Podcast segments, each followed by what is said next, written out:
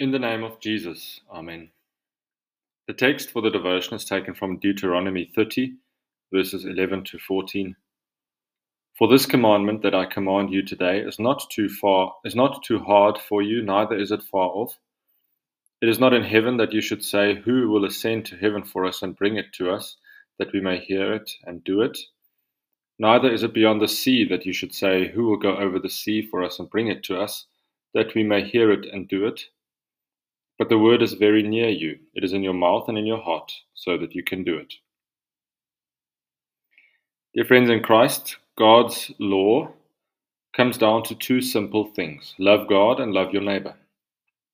God's law is really not too hard for us to understand, it is not far off. Instead, Moses says, The word is very near you, it is in your mouth and in your heart, so that you can do it. Love God, love your neighbor. We all understand it.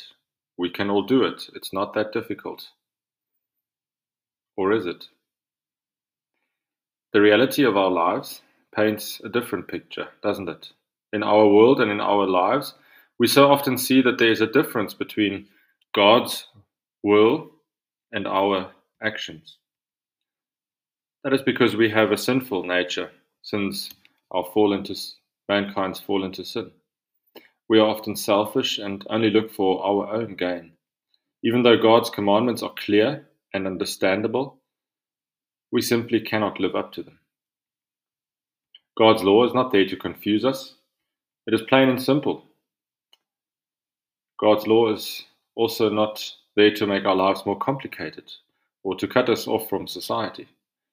God is there for our good, to show us to show us how we are to live our daily lives in accordance with His creation and His will, and also to show us where we have not lived up, not lived according to His will. The problem lies not with God's law. God's law is not far off. The problem lies with us. The fact that we know and understand God's law yet still don't always live according to it shows that there is indeed a problem with us.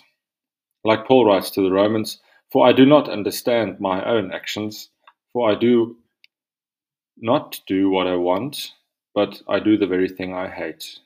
Now, if I do what I do not want, I agree with the law that it is good. But while we are not able to live in complete accordance with God's commandments, while we are not able to do that, there is someone who has done so, and he has done so on our behalf, namely our Lord and Savior Jesus Christ.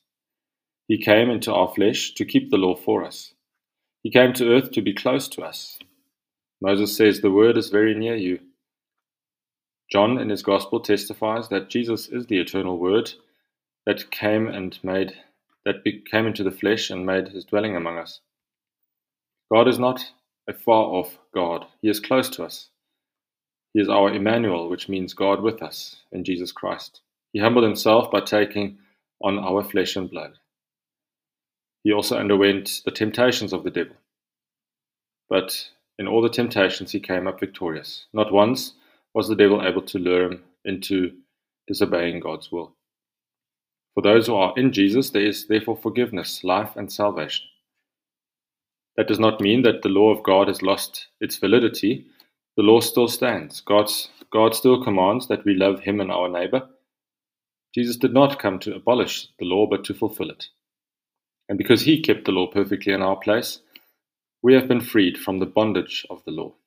In Christ, we are freed to live our lives for him and for our neighbor, knowing um, that in Jesus Christ, God has loved me so much that he gave his only Son, that whoever believes in him should not perish but have eternal life.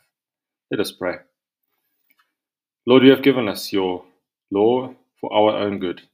Help us to keep it in our daily lives and where we fail, forgive us for the sake of your Son Jesus Christ, who has kept the law for us and who has paid for our sins.